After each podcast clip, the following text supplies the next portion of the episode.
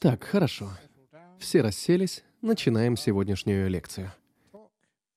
Как и со многими другими беседами, сегодняшняя тема взята из электронного письма, которое мне прислали с просьбой, не могли бы вы рассказать о... Волнующе, не так ли?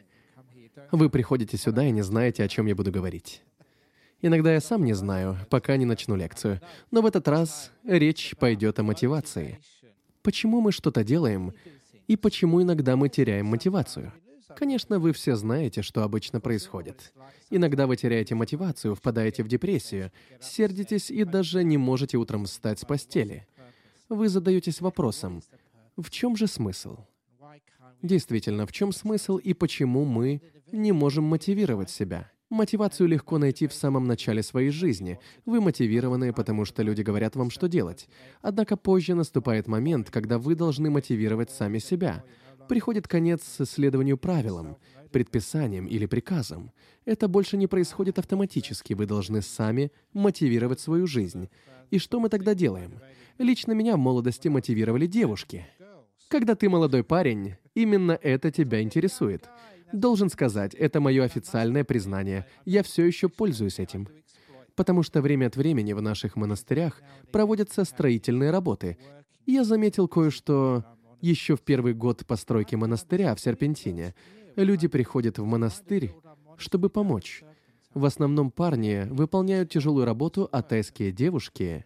В Таиланде принято, что девушки наряжаются при каждом походе в монастырь, и с этим ничего не поделаешь, у них такой обычай. Поэтому к нам приходило множество молодых красивых тайских девушек. Я всегда приглашал их подойти немного ближе к парням, которые работали потому что такова природа парней. Они будут работать еще усерднее, если рядом красивая девушка. Я использую это в своих целях, чтобы получить максимальную отдачу от этих парней. Я просто привожу девушек. Всегда срабатывает. Это очень эффективно. Своего рода эксплуатация с моей стороны. Ведь дело в том, что я монах. Мы знаем психологию. Знаем, что побуждает людей показать себя. Приведите красивых девушек, и парни захотят порисоваться. Они будут стараться вырыть яму побыстрее. А я же просто доволен, что яма вырыта. Но разве это не так, что именно попытка произвести впечатление на других людей действительно нас мотивирует? И именно на этом мы зацикливаемся в своей жизни, концентрируемся, но ведь это ужасно. Разве нет? Мы тратим свою жизнь на попытки угодить другим людям. И что получаем в ответ? Критику, упреки, что мы недостаточно хороши, что мы безнадежны. Это так тяжело. Мы действительно очень усердно работаем, стараясь угодить и стараясь сделать работу лучше, настолько, насколько мы только способны. Само собой разумеется, что мы не идеальны. Никому не под силу соответствовать этим высоким стандартам, поэтому в конце концов мы теряем желание угождать окружающим. По крайней мере, я надеюсь, что именно так и происходит. Я надеюсь, что вы пытаетесь найти другие способы мотивации в жизни, вместо того, чтобы продолжать угождать другим. Сами задумайтесь, именно это на самом деле управляет нашим обществом, не так ли? Зачем люди покупают дорогие машины? Это пустая трата времени. На прошлой неделе, возвращаясь домой в Серпентин, мы ехали по шоссе, а перед нами ехал Ламборгини. Я сказал тогда, смотрите, это Ламборгини? А стоит в пробке точно так же, как и мы. Какой смысл от Ламборгини в городах с оживленным дорожным движением? И даже если вы вдавите педаль газа в пол, вас поймает камера контроля скорости. Пустая трата времени. Ламборгини не довезет вас куда-либо быстрее, чем старый Форд или Honda, или какая-то другая машина. Мне стоило бы быть поосторожнее, потому что эту лекцию не спонсирует Ford или Honda, Hyundai или Toyota. Важно упомянуть всех, иначе у меня будут большие неприятности. Дорогие и быстрые машины не довезут вас быстрее в пункт назначения. Так почему же люди их покупают? Какой в этом смысл? Вам все, конечно, известно, в чем смысл. Посмотрите на меня. У меня быстрая машина. Я добился успеха в жизни. А добился ли? Ты просто идиот, который выбросил все свои деньги на быструю машину, вот и все. Хотя знаете что? Я должен кое-что признать, должен вам рассказать, что однажды мне это тоже понравилось. Однажды мне довелось проехаться на лимузине. Знаете, по какому случаю? Я ехал на заднем сиденье лимузина, потому что частью монашеского служения является присутствие на похоронных службах. Это единственный раз, когда я ездил на лимузине. Так что же произошло? случилось очень печальное событие. У одной семьи буддистов умер ребенок. Он родился с осложнениями и спустя несколько месяцев умер. Врачи пытались его спасти, сделали все возможное для того, чтобы сохранить жизнь этому малышу. Но иногда этого недостаточно, ребенок умер. Родители были слишком расстроены, чтобы идти на похороны, поэтому они попросили меня прийти с гробом до крематория и почитать буддийское песнопение. Присутствовали лишь два работника похоронного бюро, я и гроб. Конечно, они хотели проводить ребенка наилучшим образом, поэтому для этого был заказан лимузин. Вы когда-нибудь ездили на этих огромных машинах? Там два сидения, расположенные лицом друг к другу.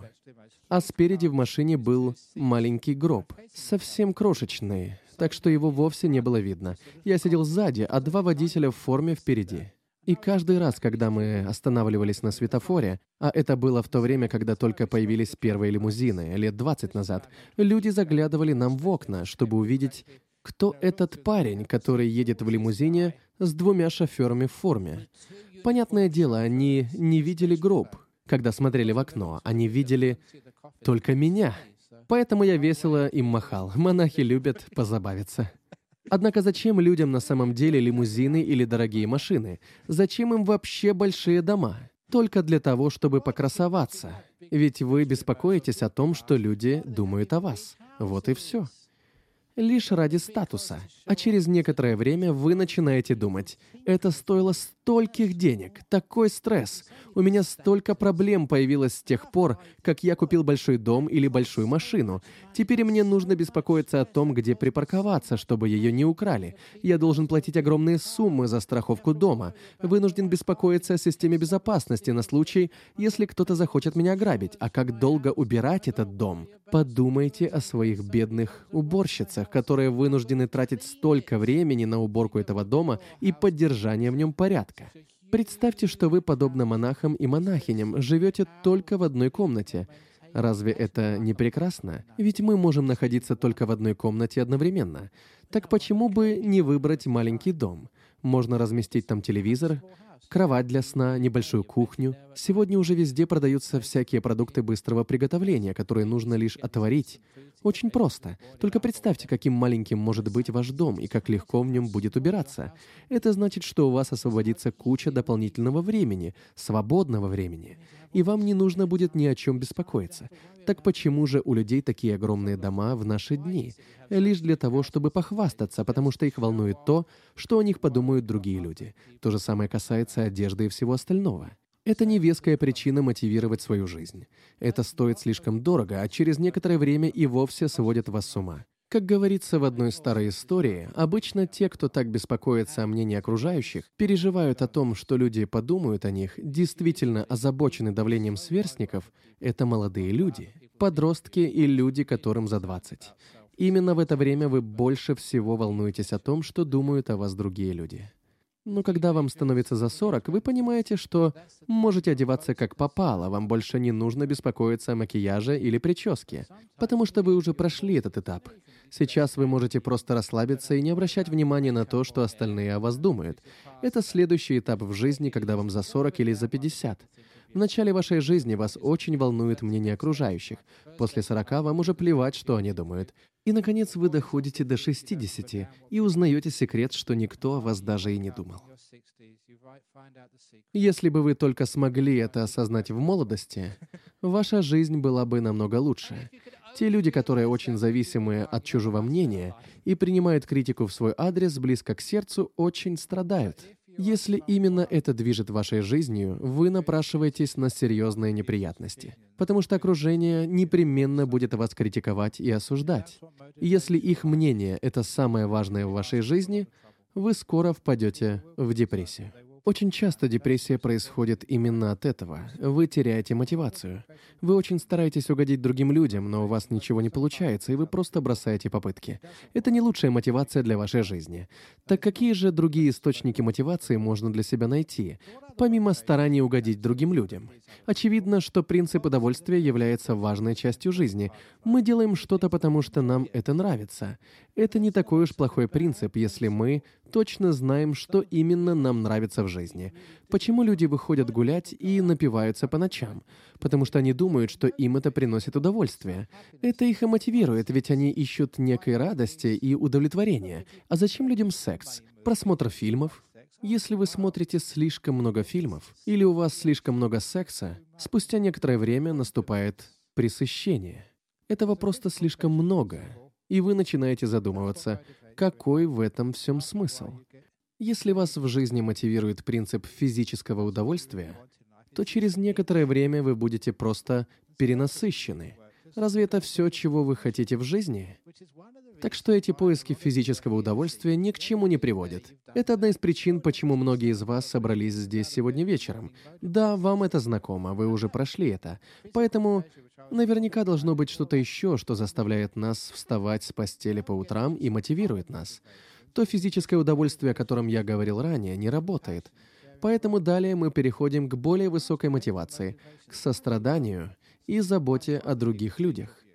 Эта мотивация гораздо сильнее. Так что после того, как вы избавились от беспокойства о том, что другие люди думают о вас, и прошли этап поиска физического удовольствия, вы переходите к состраданию, которое является гораздо более сильной мотивацией для человека. И этот вид мотивации можно поддерживать. Желание сделать что-то для других действительно способно побуждать людей к действиям. Но в этом сострадании есть и опасность, потому что в некоторых случаях оно может перерасти в негативную мотивацию. Примером негативной мотивации было бы нечто вроде Правительство безнадежно. Наше правительство просто ужасно, поэтому из сострадания мы должны от него избавиться. Или буддисты, которые не верят в Бога, ужасны. Мы должны избавиться от них. Знаете, во многих случаях войны начинаются из-за извращенного чувства сострадания. Кто-то действительно верит, что каких-то людей нужно убрать с дороги. Они не прошли отбор, от них нужно избавиться. Даже когда я был очень молод, я часто сталкивался с проблемой негатива. Знаете, выступая с речью, очень легко мотивировать людей через злость.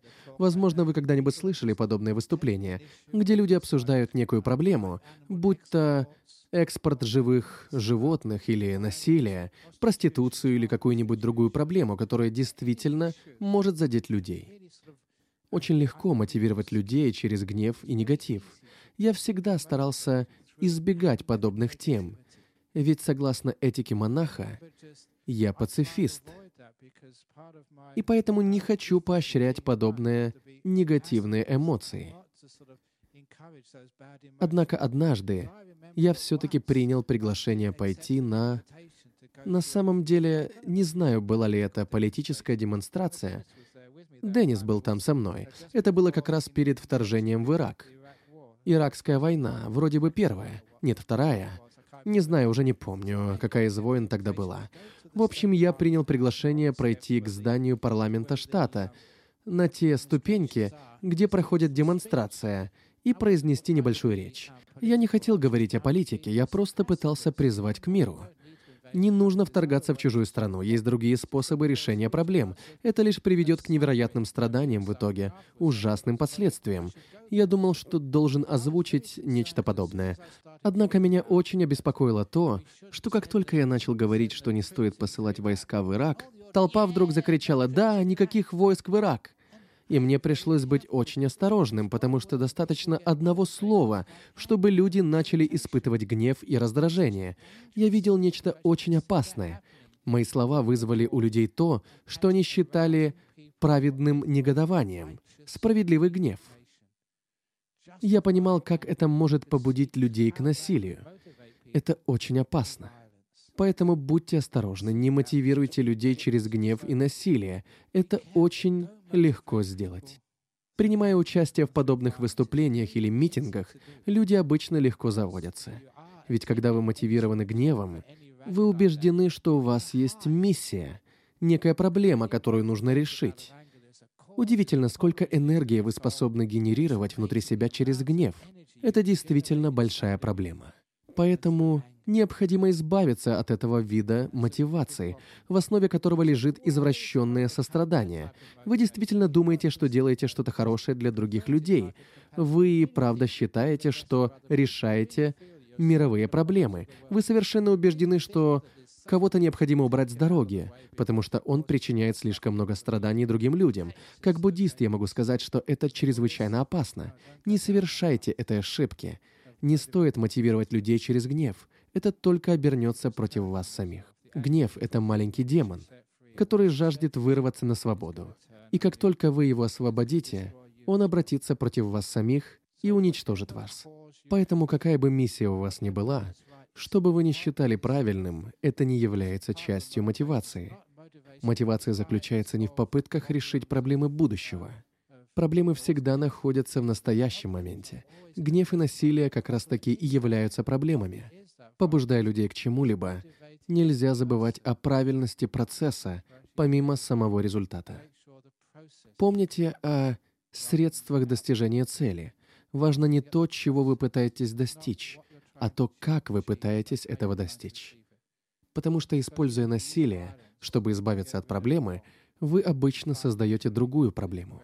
Мне запомнилось небольшое стихотворение Уильяма Блейка, еще со времен учебы в университете. Кажется, я упоминал его на том выступлении возле парламента. «Рука возмездия найдет того, кто в пурпуре цветет. Но мститель, пусть он справедлив, убийцей станет, отомстив».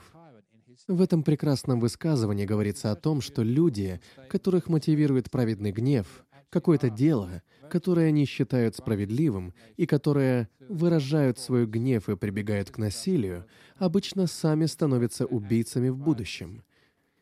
Они не решают проблему. Они просто переносят проблему с нашего врага на самих себя.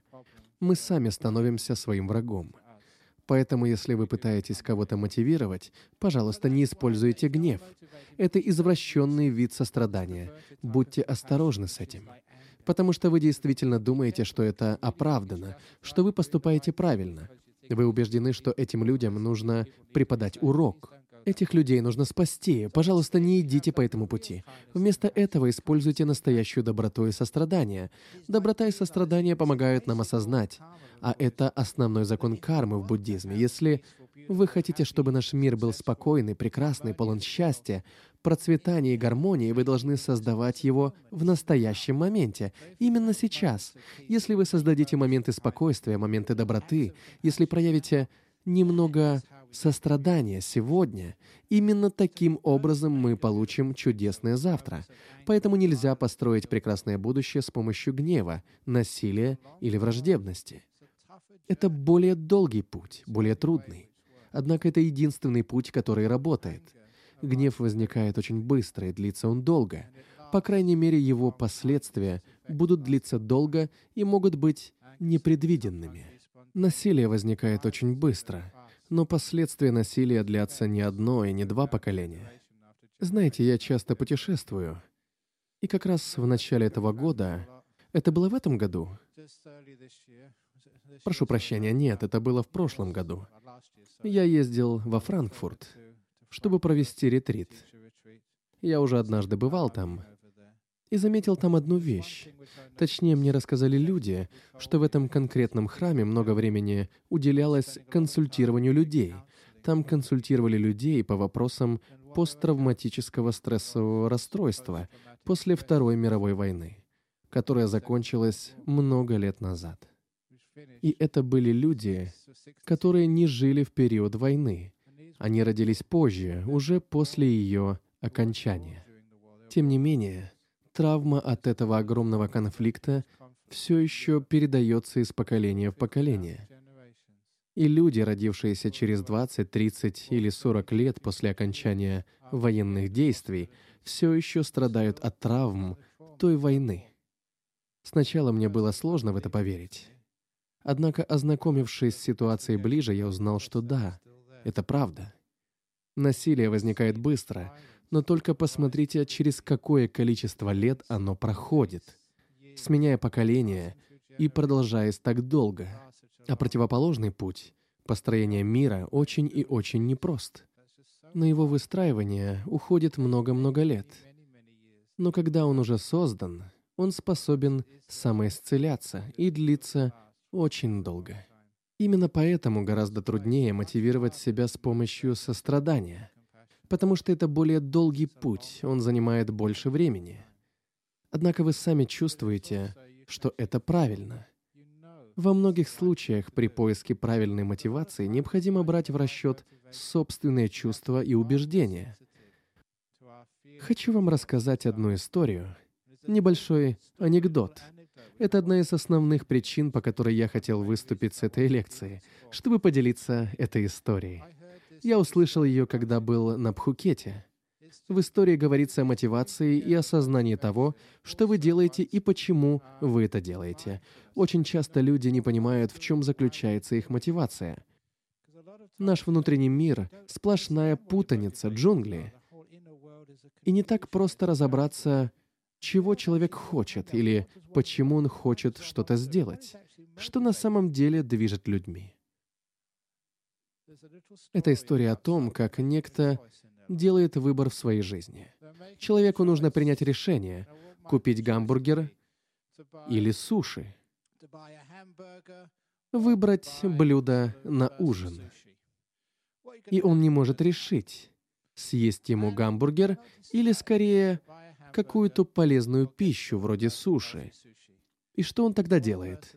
Бросает монетку. Орел — гамбургер, решка — суши. Но когда он бросает монетку, и она выпадает решкой, означая суши, следует реакция «Уф!» Разочарование. Подброшу еще раз. Вы когда-нибудь так делали? Что это значит? На самом деле это означает, что вы не хотите суши, вы хотите гамбургер. И в этом вся прелесть подбрасывания монетки для того, чтобы принять решение. Потому что монета не говорит вам, какой путь выбрать, не говорит, что именно вы сделаете. Она показывает вам, чего вы на самом деле хотите. Если, подбросив монетку, вы видите орел и думаете «да», это показывает вам, что именно этого вы изначально и хотели. Если же вы подбрасываете монетку и реагируете «уф», то это выявляет вашу эмоциональную склонность к тому, что вы действительно хотите сделать. Точнее, не склонность, а вашу интуицию, ваше интуитивное чувство о том, чего вы действительно хотите и какие чувства скрываются у вас внутри. Поэтому чаще всего метод подбрасывания монетки — это не способ принятия решений, а способ выяснить, чего вы действительно хотите. Это раскрытие ваших порывов, а также причин определенных желаний. Так что это прекрасный способ для каждого, кто хочет принять какое-то решение в жизни. Очень часто вы приходите ко мне, когда вам нужно решить какую-то проблему. Аджан Брам, стоит ли мне сменить работу? Аджан Брам, стоит ли мне продолжать отношения с этим парнем? Или лучше бросить его, потому что он сделал то-то и то-то?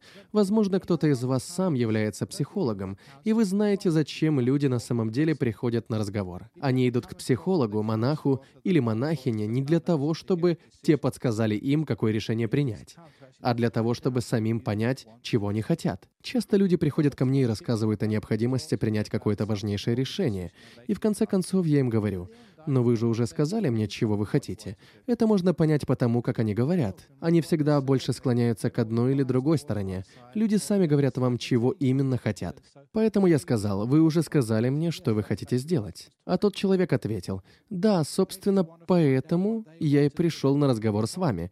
Люди просто жаждут узнать, чего они на самом деле хотят. Им не нужно, чтобы вы говорили им, что делать. Именно это можно также сделать с помощью монеты. На самом деле так можно сэкономить кучу денег на сеансах с профессиональными консультантами. Подбрасывание монетки раскрывает вашу мотивацию, показывает то, что вы хотите сделать и почему вы этого хотите. Во многих случаях ваша интуиция права. Она не обманывает и редко ошибается. Обычно все идет наперекосяк, когда люди скорее пытаются обдумать и проанализировать что-то, потому что у них очень странное мышление. Они уверены, что это логичное решение, но на самом деле оно абсолютно нелогично. Я верю, что внутри каждого человека есть это чувство, представление о том, что правильно, а что нет, что хорошо, что справедливо. Оно есть у всех. Если вы доверитесь этому чувству намного больше, чем любым словам, любым философиям, религиям или логике, если вы доверитесь тому, что у вас внутри, вы обнаружите, что оно обычно гораздо надежнее. Я даже слышал, что было Проведено исследование, которое показало, что да, наша интуиция и вправду заслуживает доверия. Люди обычно делают гораздо лучший выбор, когда прислушиваются к сердцу, а не к разуму. Когда следуют тому, что им подсказывает внутреннее чувство. Это обычно намного надежнее. Поэтому очень важно добраться до сути своих желаний, выяснить, что именно вами движет. Следуя этому пути, вы обычно обнаруживаете, что вами движет настоящее сострадание и доброта. Вы действительно хотите сделать что-то хорошее. Однако, когда вы хотите что-то сделать, я уже упоминал этот важный момент, это должно быть хорошо для всех. Иногда люди уверены, что ими движет доброта и сострадание, но это не так. Часто бывает, что люди что-то предпринимают, но при этом не принимают во внимание интересы другого человека, который тоже важен. У меня есть еще одна история, которую я давно не рассказывал. В Древней Индии много сотен лет назад система образования была такова, что с вами занимался один учитель, у которого было много-много учеников, и он обучал их всему. Был, как говорится, эрудитом. Закончив обучение у своего учителя, вы могли сами стать учителем. Так вот, в Древней Индии много-много веков назад был один весьма известный учитель, у которого было немного учеников. Он обучал их самым разным вещам, не только таким дисциплинам, как медицина, арифметика, астрономия и подобным искусствам, которые существовали в то время. Но он также учил их быть хорошими людьми. И вот подходило время окончания обучения. Учитель хотел устроить своим ученикам тест — но это был не просто тест, чтобы проверить, чему они научились за эти годы. У него была и другая проблема. Его дочь, достигшая брачного возраста. В те времена было принято заключать браки по договоренности, и, будучи учителем, он должен был выдать свою дочь замуж за своего лучшего ученика. Поэтому он собрал всех ребят и сказал, «Вы знакомы с моей дочерью. Она очень красивая. Я знаю, что она вам всем нравится, и вы все хотели бы на ней жениться. И я должен выбрать одного из вас. Для этого я хочу узнать, кто из вас больше всего научился за все эти годы. Поэтому я решил дать вам задание, чтобы выяснить, кто из вас самый умный и самый послушный. Однако у меня еще одна проблема — После свадьбы молодоженам нужно жилье, собственный дом или хотя бы небольшая хижина. Им требуются средства на то, чтобы обеспечить себя всем необходимым. Далее учитель сказал, «Я должен найти хоть немного денег для вас двоих, но я очень бедный, поэтому...» Раньше я бы сказал, чтобы убить двух зайцев одним выстрелом, но так как я буддист, я больше не использую эту фразу. Вместо этого я говорю, чтобы разрезать две морковки одним ножом. В наши дни уже необходимо использовать правильную буддистскую терминологию. Какое отвратительное выражение — убить двух зайцев одним выстрелом. Это ведь ужасно. Разрезать две морковки одним ножом гораздо лучше. И так, чтобы разрезать две морковки одним ножом, учитель придумал следующее задание. Мне нужны деньги, и мне также нужно выяснить, кто из вас самый умный. Поэтому я хочу, чтобы каждый из вас ночью пробрался в местные деревни и обокрал их. Берите все, что сможете найти, и несите мне. Все накраденное мы отдадим победителю этого испытания. Тому, кто украдет больше всех, достанется моя дочь.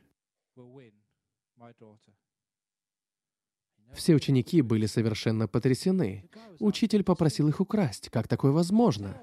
Тогда он сказал, да, в этом заключается ваше задание. Но есть один важный момент. Вас никто не должен увидеть. Так что будьте все осторожны, чтобы никто не заметил, что вы воруете. Итак, ученики отправились в деревню посреди ночи они пробирались во дворы и ждали, пока люди уснут или уйдут из дома. Тогда они забирались в домики и крали то одно, то другое, каждый раз принося все своему учителю. Так продолжалось неделю. Учитель вел тщательный учет всего, что они украли и откуда. Под конец недели он собрал всех учеников и сказал, «Вы все накрали много вещей. Этого достаточно, чтобы счастливая пара могла долго жить в достатке. Вы не будете ни в чем нуждаться. Вы все украли очень много. Ученикам не терпелось узнать, кто же наворовал больше всех. Учитель продолжил, «Вы все много украли, кроме одного из вас». Одному из учеников стало очень стыдно и неловко. Учитель его спросил, «Почему ты ничего не украл?» Тот ответил, «Потому что я следовал вашим инструкциям, учитель». «Но я же сказал вам воровать». «Да, я пытался, но вы также сказали, никто не должен видеть, как вы воруете». Я пробрался в дом посреди ночи, дождался, пока внутри никого не будет, и вошел туда. Я увидел различные ценные вещи и хотел взять их, но понял, что кто-то смотрит. Я. Я видел, как я ворую. Поэтому я не смог выполнить ваше задание. Учитель, естественно, сказал, «Наконец-то у меня появился хоть один мудрый ученик. Я научил тебя ответственности перед самим собой. Да, другие люди не видели твоего воровства, но это видел ты сам. И он обратился к остальным парням. Это единственный ученик, который последовал моим наставлениям. После всех лет обучения только один из вас достаточно разумный для того, чтобы жениться на моей дочери. А что касается всех этих вещей, которые вы украли, я достаточно богат, мне они не нужны. Отнесите их туда, откуда взяли, и не волнуйтесь, потому что я предупредил всех жителей деревни о вашем приходе. Все это было подстроено. Учитель хотел выяснить, сколько из учеников знают, что означает «не красть, если кто-то смотрит». Конечно, речь идет о вас самих. Сколько из вас понимают, что вы тоже считаетесь? Не только другие люди могут увидеть ваши действия. Вы их тоже видите. Поэтому, осознав это, вы сможете разобраться в понятии сострадания. Неправильное сострадание — это проявление сострадания исключительно к другим людям, тем самым забывая о вас самих. Вы тоже важны. Правильная мотивация из сострадания, которая действительно работает, это когда она направлена на благополучие и счастье всех людей, включая вас самих. Нельзя забывать о себе. Вот почему мотивация из неправильного сострадания, которая направлена только на других, исключая вас самих, не работает. Вы выгораете, чувствуете, что ничего из этого не получаете, и опять-таки впадаете в депрессию. Такая мотивация не работает, нельзя исключать себя. Вы тоже важны. Иначе вы потеряете всю свою мотивацию, вы ничего не сделаете в жизни. Это напомнило мне еще одну историю о мотивации. Мне говорится об одном иммигранте, который приехал в Перт со Среднего Востока. Он был наслышан историей о богатстве Австралии. И по сравнению с некоторыми невероятно бедными странами, где людям не хватает питьевой воды, где сплошная нищета и почти нечего есть, или страны, постоянно страдающие от наводнений или других стихийных бедствий. Многие люди там действительно очень и очень бедны. Да, по сравнению с этим можно сказать, что Австралия невероятно богатая страна. Ожидая в лагере беженцев своего переселения в Австралию, этот мужчина услышал, что улицы Перта усыпаны золотом. Я сам такое слышал. Мужчина, конечно, в это не поверил. Но как только он прибыл в аэропорт Перта по визе мигранта, как только он вышел на улицу, он посмотрел вниз и увидел двухдолларовую золотую монету на асфальте. Боже мой, улицы Перта и правда усыпаны золотом. И вот он опустился, чтобы подобрать золотую монету, но остановил себя и сказал — нет, я же только приехал. К работе я приступлю только завтра.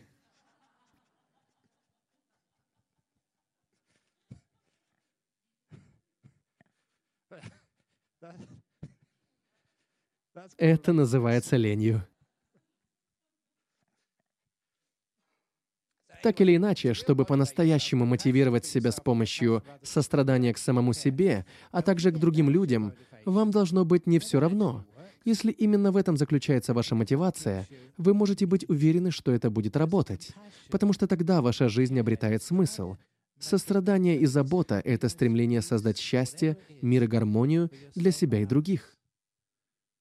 Если именно это является мотивацией в вашей жизни, значит, вы на правильном пути. Хорошо помню, как меня вдохновил отрывок из древней сутры, учения Будды — Однажды Будда решил вздремнуть после обеда, и тогда некое существо, зовущееся Мара, окликнуло его. «Попался! Ты не настоящий монах, ты лентяй! Все те люди, которые так усердно работают, чтобы прокормить тебя, не спят среди белого дня, ты же ленивый монах. Зачем ты это делаешь? Почему спишь в это время?» Будда ему ответил, «Я отдыхаю ради счастья и блага всех живых существ». Какой замечательный ответ. Поэтому всякий раз, когда я хочу вздремнуть, а мне говорят, что вы делаете, Аджан, вы должны что-то делать, работать, писать письма, проводить консультации, обучать кого-то, писать книгу, вы должны что-то делать. Я отвечаю, я отдыхаю ради счастья и блага всех живых существ.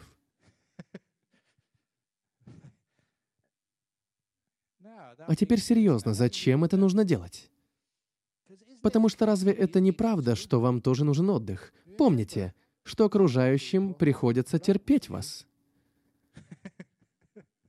Потому если вы отдыхаете, если вы делаете перерыв, даете себе немного покоя и тишины, то другие люди тоже получают от этого пользу. Ведь когда вы очень уставшие, вы находитесь в напряжении, в плохом настроении, вы физически истощены и обессилены, и из-за этого люди обычно становятся раздраженными, недовольными и рассерженными. Я говорил об этом в своей лекции несколько недель назад. Одна из главных причин, почему люди злятся, — это усталость. Настоящее изнурение, когда люди вовсе не дают себе передыха. Если собрать всех сердитых людей в этом мире и отправить их на отдых в пятизвездочном отеле, я уверен, что, выйдя оттуда, они будут гораздо лучшими людьми. Они больше не будут сердиться, согласны? Итак, если у вас адский босс, на самом деле у многих людей ужасное начальство. Договоритесь с коллегами и отправьте начальника на отдых у моря на пару дней. По его возвращению вы услышите, какие у меня замечательные работники, не хотите ли вы повышения, прибавки к зарплате. Не знаю, но, по крайней мере, отдых поможет ему избавиться от гнева и недовольства. Думаю, вы понимаете, о чем я. Многие из вас знают это из своего личного опыта, не так ли? Когда вы очень уставшие, вы становитесь ворчливыми. Поэтому иногда для блага и счастья всех живых существ нужно дать себе передышку. Вы тоже важны. Дело не в том, чтобы просто проспать весь день и всю ночь, но скорее прийти к пониманию, что мы можем сделать что-то хорошее для этого мира. Есть столько прекрасного, что может произойти. Мы можем многое сделать для того, чтобы мир стал лучше. Это то, что должно мотивировать вас, ведь вы тоже живете в этом мире. Поэтому нами движет счастье и мир среди всех существ, в том числе и вас. Я не знаю, как именно это реализуется в вашей жизни, что конкретно вы сможете сделать. Однако я знаю, что мы многое можем сделать все вместе. Я сам всю свою жизнь строил монастыри или создавал буддийские центры, писал книги и проводил подобные лекции. Иногда я задаюсь вопросом, зачем я это делаю, разве я уже не провел достаточно лекций? Мне недавно рассказали, что на вот эти маленькие плееры iPod можно загрузить около 250 лекций. Их можно купить за 10 долларов, так что, по моим расчетам, одна лекция Аджана Брама стоит примерно 5 центов. Звучит довольно удручающе. Сегодняшняя лекция стоит лишь 5 центов. Так или иначе, я это делаю просто ради удовольствия, потому что это того стоит, и потому что это делает людей более спокойными и счастливыми. А когда вы получаете обратную связь, это невероятно мотивирует вас стараться еще больше. Я действительно получаю эту обратную связь. Люди подходят ко мне и говорят, «Знаете, та лекция или та история, которую вы рассказали, спасла мне жизнь. Она не дала мне повеситься, не дала мне покончить с собой». Столько всего можно сделать с помощью этих учений. Позитивная энергия, которую вы можете излучать, действительно может изменить этот мир к лучшему. Это означает, что вы направляете свою мотивацию на благо и счастье всех людей. Вы способны сделать что-то хорошее. Каждый из вас может сделать очень многое, даже если речь идет о том, что вы просто будете улыбаться людям каждый день. Кажется, его сегодня здесь нет. Крис Перриер, недавно провел семинар по счастью. Это было несколько месяцев назад, если не ошибаюсь. Суть семинара заключалась в том, что он давал участникам небольшие задания, которые они должны были выполнить. Выйти на улицу и улыбнуться кому-то или дать человеку доллар, или что-то в этом роде. Просто совершить какое-то небольшое добро и посмотреть на его результат. Как только вы начнете это делать, вы увидите, как это работает. Ваш добрый поступок вернется к вам в многократном размере. Это называется законом кармы. Вы мотивируете себя, карма поощряет вашу мотивацию, побуждая вас работать еще усерднее, делать мир лучше, быть добрее. Не обязательно делать что-то масштабное. Достаточно небольшого проявления доброты. Например, помочь человеку с каким-то делом, поговорить с кем-то и поддержать его, или просто улыбнуться прохожему. Удивительно, как много значат подобные мелочи для других людей. Это поразительно, но совершая такие простые поступки, вы создаете счастье и мир для окружающих. Так вы проявляете сострадание. То, что случается после, похоже на эффект снежного кома. Чем больше вы мотивируете себя быть добрыми, тем больше вы получаете обратные связи, и это усиливает мотивацию. Далее вы вовлекаетесь в это, просто проявляя доброту и сострадание. И это становится невероятным источником удовлетворения и счастья в вашей жизни. Делать что-то хорошее. В конце недели вы задаетесь вопросом, что я сделал? Что я сделал, чтобы сделать других людей счастливыми, чтобы сделать мир лучше, прекраснее и спокойнее? Если вы действительно задумаетесь о ваших поступках, даже если вы просто помогли кому-то, поддержали, пропустили вперед в пробке, что бы это ни было, какое-то простое, доброе дело, тогда, оглядываясь на прожитую неделю, вы сможете сказать «Ух ты!» Какой замечательный поступок я совершил. Вот почему, когда люди задают мне вопросы о депрессии, о том, как ее преодолеть, я рекомендую один очень простой метод. Он невероятно эффективен и не требует ни психолога, ни медитации, ни лекарств. Метод заключается в простой помощи другим людям, в благотворительной деятельности. Просто прийти в храм — приют для пожилых людей, церковь, мечеть, тюрьму или любое другое место и сделать что-то хорошее для других. Например, подмести территорию или немного поработать в саду. Удивительно, сколько счастья это вам принесет.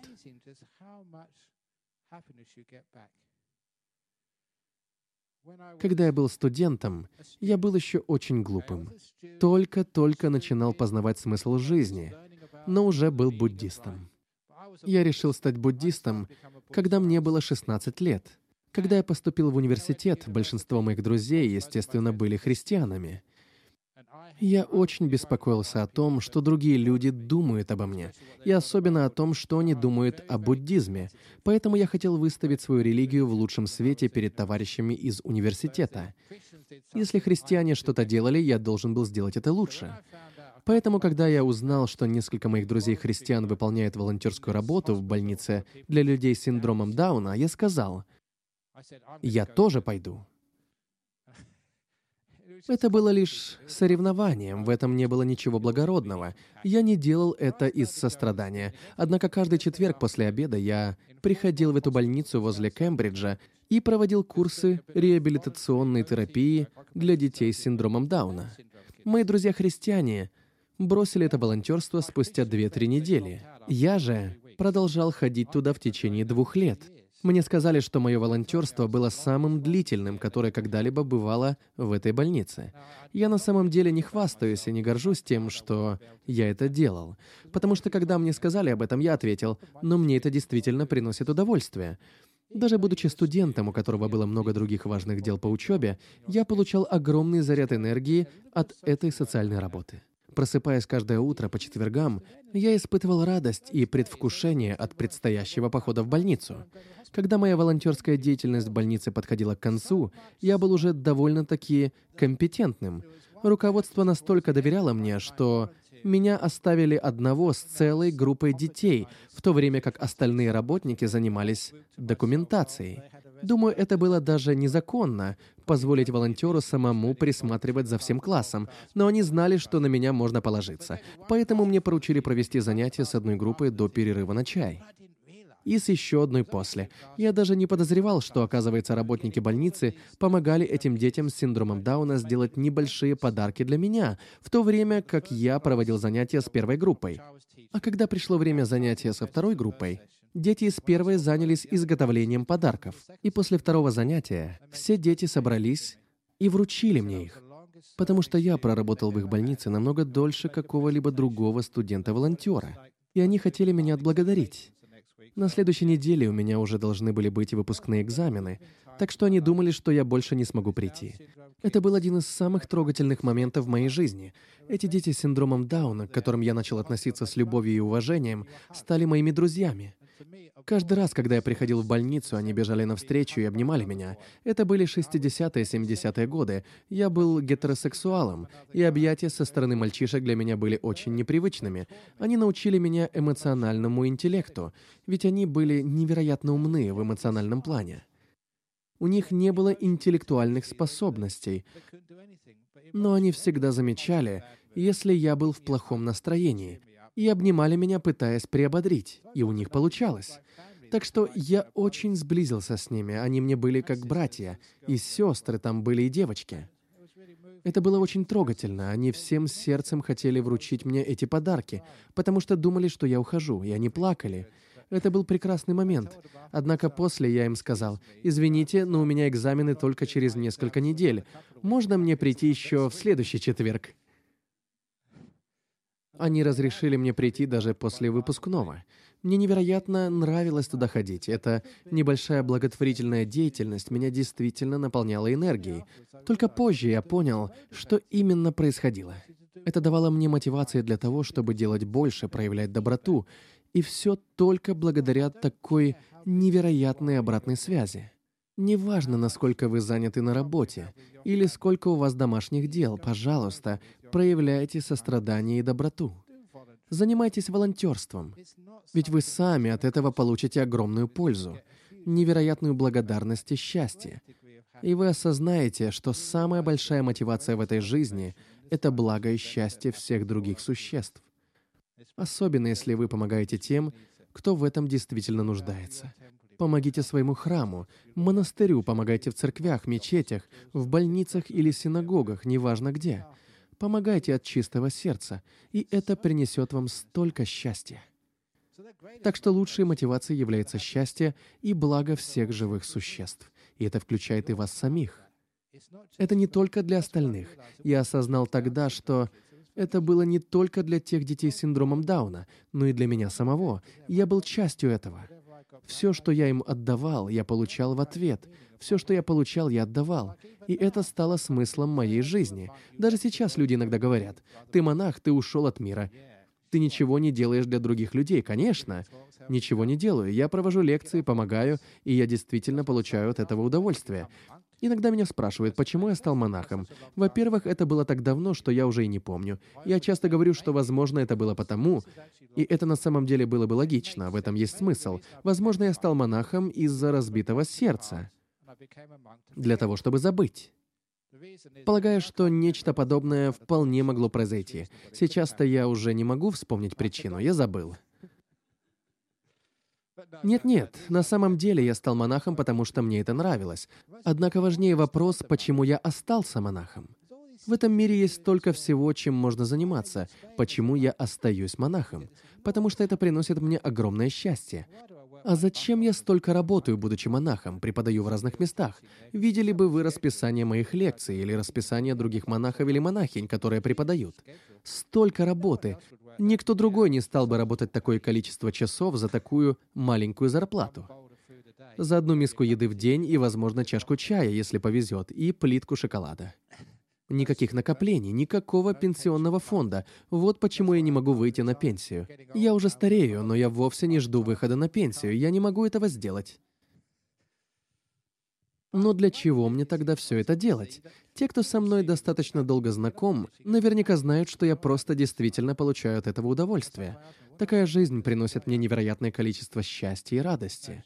Иногда меня спрашивают, что именно вам приносит счастье и радость. На самом деле, это служение и помощь окружающим. Иногда я просто медитирую в одиночестве, и это приносит мне немало мотивации благодаря чувству умиротворения. Но я также получаю мотивацию, просто помогая людям огромное счастье и удовольствие. Люди временами задаются вопросом, а в чем же смысл жизни? Именно в этом, в заботе. Заботе о других и заботе о себе. И не просто об этом думать, а делать это. Конечно, это очень сильно мотивирует. Ваша мотивация растет пропорционально. Ведь чем больше вы отдыхаете, тем больше вы получаете. Чем больше вы хотите отдавать, тем больше вы получаете взамен. И тем больше у вас возможности отдавать. Так что вы можете применять это в своей жизни, чтобы мотивировать себя. Это не просто философская религия или учение, которое мы проповедуем, но это религия или духовный путь, называйте как хотите, который действительно работает, который действительно заставляет людей двигаться вперед и делает мир лучше. Начиная с мелочей, потом помощь посерьезнее, это делает общество намного добрее, теплее и счастливее. И как же это прекрасно. Это также означает, что как только вы начинаете это практиковать, любые проблемы с депрессией или мыслями по утрам «Ах, Боже, что меня сегодня ждет? Опять работа, Господи, ну сколько еще мне придется этого делать? Опять суббота, а я должна вести детей на кружки и заняться спортом. Я вынужден идти делать и то, и все». Столько людей сегодня страдают от депрессии, потому что им не хватает мотивации. А все потому, что они просто не знают, куда направить эту мотивацию. Если человек проявляет сострадание, делает добрые дела, если он действительно что-то делает для других людей, то, просыпаясь по утрам, он думает, «Класс, ура, новый день! Сегодня я еду в Нолламару, буду читать лекцию. Ура, я могу пойти и выступить с лекцией еще где-то сегодня. Я могу провести несколько консультаций, я могу навестить кого-то. Я сегодня иду на похороны, ура!» Но знаете, я и правда люблю похоронные службы, а также свадьбы потому что можно изменить что-то к лучшему. Вы можете посетить эти важные события в жизни людей и сделать их лучше. До сих пор помню одну из первых похоронных служб, которую я проводил здесь, в Перте. Хоронили молодого парня из Великобритании. Ему было всего немного за 20, у него был рак, неизлечимый. Он находился в одном из хосписов, который был где-то в районе Недлендс, напротив реки. Старая больница где-то там. Как она называлась? Она была возле Недлендс или Дакета. Где-то там. Бетезда. Да, конечно, она. В общем, я пошел навестить его. Уже ничего нельзя было сделать, он умирал. Однако он был буддистом. Когда он умер, его родители приехали на похороны из Великобритании — они были типичными представителями сельского народа Британии, жили в деревне, были очень строгими и консервативными, а также преданными христианами. И когда они увидели, что я пришел на похороны их единственного сына, у них просто отвисли челюсти. «О Боже! Кто это будет проводить похороны нашего единственного сына?» Именно с этим я столкнулся с самого начала. Можно сказать, с разочарованием. Очень сильным разочарованием. Это был их единственный сын, который трагически умер от рака, а этот парень в нелепой мантии собирался проводить его похоронную службу. А в конце они были настолько впечатлены, а это было около 25 лет назад, что сделали пожертвование в размере 500 долларов. Просто от чистого сердца. И они приняли решение, что когда они умрут, я должен провести их похоронную службу, а также чтобы их прах был развеян в монастыре Бадхиньяна. Мы стали очень хорошими друзьями. Мать умерла, и ее прах был развеян в нашем монастыре. Отец уже постарел, но он всегда приезжал к нам в монастырь Бадхиньяна каждый год. Он мне стал очень близким другом. И это так прекрасно, что вы можете встретить человека и полностью изменить его, превратить его трагедию в нечто, что он способен понять, принять и двигаться дальше. И в результате стать лучшим человеком. Вот такие замечательные вещи вы можете делать. Проявлять такое сострадание и такую мудрость, чтобы действительно изменить мир к лучшему. Это то, что вы можете сделать. Многие из вас ходят сюда годами, вы знаете все мои истории. На них не действует защита авторских прав. Однажды, много лет назад, мне позвонил парень из Южной Австралии и сказал, «Я прочитал вашу книгу, открывая врата сердца. Она мне очень понравилась, я бы хотел ее использовать». Далее он сказал, «Проблема в том, что я евангелист. Я пытаюсь обратить в христианство нескольких буддистов. Можно мне использовать ваши истории?» Я, естественно, сказал, конечно, можно. Мне все равно, для чего вы их используете. Это хорошая история. Они помогают людям и делают их счастливее. Так что без проблем, можете их использовать. Я не знаю, получилось ли у него. На самом деле я надеялся, что он прочтет достаточно этих историй для того, чтобы они обратили его. Но кто знает. Таков был план.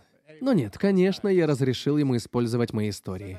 Таким образом, они распространили счастье и мир, и именно это должно быть вашей мотивацией. Так что, приходя сюда, не просто слушайте, но и делитесь потом этими историями или каким-то мудрым взглядом на жизнь, хорошей идеей. Используйте это. Если у вас нет возможности заниматься социальной или волонтерской работой, по крайней мере, помогайте людям в вашем окружении, например, вашим друзьям, соседям. Вас наверняка окружают люди, которым вы можете помочь. Будьте добры, живите ради счастья и блага всех живых существ. Сделайте это своей мотивацией. Делайте добрые дела.